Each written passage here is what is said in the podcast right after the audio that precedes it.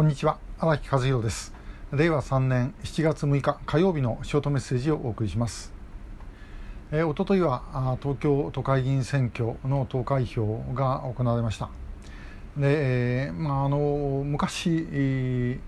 すね、政治の仕事を辞めてからしばらくの間はですねああいう選挙の時にあのなんか何もしないで傍観者でいるっていうのはあのちょっと結構精神的に負担がありました。まあ、それまではもう選挙の時になれば何かしらあのお手伝いとかしてたもんでですね、えー、最近あんまりもうそういうことはなくなりました。で、えー、あんまり気にもなんなくなったんですけどまあいいんだか悪いんだかよく分かりません。で、えー、さて北朝鮮の選挙の話です。で、え北朝鮮って選挙があります、ねえ選挙があるっつって選挙があってあの大将を選ばれてるのかというふうに思われるかもしれませんが選挙とは全然関係ないですね。えー、北朝鮮の選挙というのはあの候補者一つの選挙区に1人、えー、労働党が決めてきます。で、えー、決めてきた候補者に対してですね投票日に投票所に有権者は行って、そして、え投票用紙をもらいます賛成の人はそのまま投票箱に何も書かないで入れると。え反対の人は反対と書く場所があってですね、えそこに行って反対と書いて、え投票をすると。いうことですからあつまり誰が反対したかすぐ分かる、え当然反対なんて書く人間はいません、えもし書いて入れたとしたらですね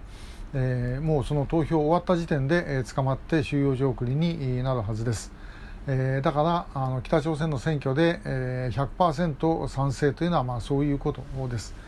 でこれじゃ本当にあの選挙の意味がないんですが、まあ、北朝鮮としては選挙やってますよというですねやってます感を出すために、まあ、そういうことをやっていると。あとまあそのこれによって住民の管理ができるということもあるみたいです。で、えー、選挙は一応やってはいると。ただなんかひどい時はですね事前にあの候補者えー、のも明らかにしてなかったケースもあるみたいで、えー、つまり、えー、住民の方はえ誰に投票するかも分かんない、えー、まあこういうのを秘密選挙っていうんだかどうか分かりませんけども、えそういうようなことだったということです。で、えー、民主主義っていう言葉はよくあのいろんな捉え方があります。で、えー、本当だったら主義っていうんですから、まあ、一つの理念なんですけども理念という意味で言えばあの敵対する人間自分たちに反対する人間を許容できるというのが民主主義、まあ、もちろん程度はあるんですけどね、えー、程度はあるんですけども、まあ、基本的には反対者はあの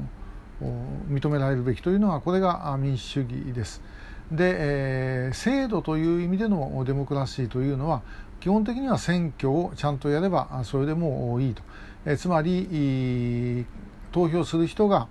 あの他の人に自分が誰に投票したかわからないという秘密投票。そして、えその1票がですね公平に1票として数えられると、まあ、あの日本でも言われている1票の格差ってことはあります。選挙区ごとの格差ってありますけども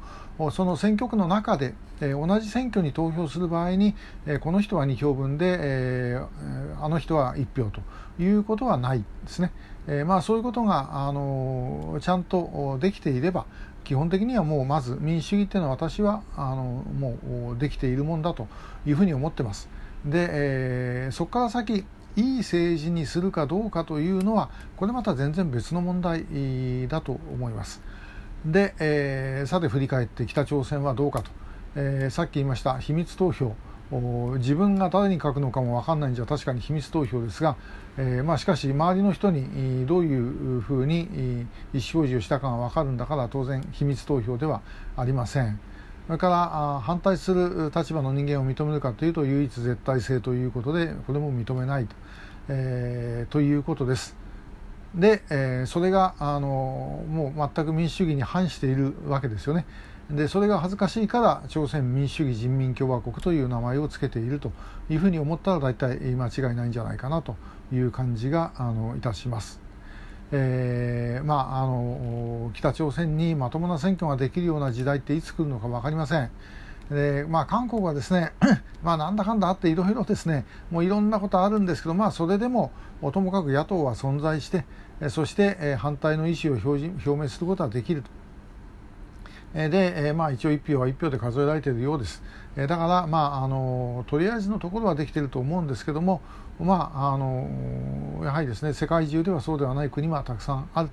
ということで、まあ、その中の一番極端なのが北朝鮮ということではないかと思います。えー、まあ、あのとりあえず北朝鮮に生まれなくてよかったなということを改めて考えている次第です。えー、これからまあ今年秋には総選挙もあります。えー、皆さんあのともかく意思表示をしなきゃどうしようもないので、え投票にはちゃんと行きましょう。え今日もありがとうございました。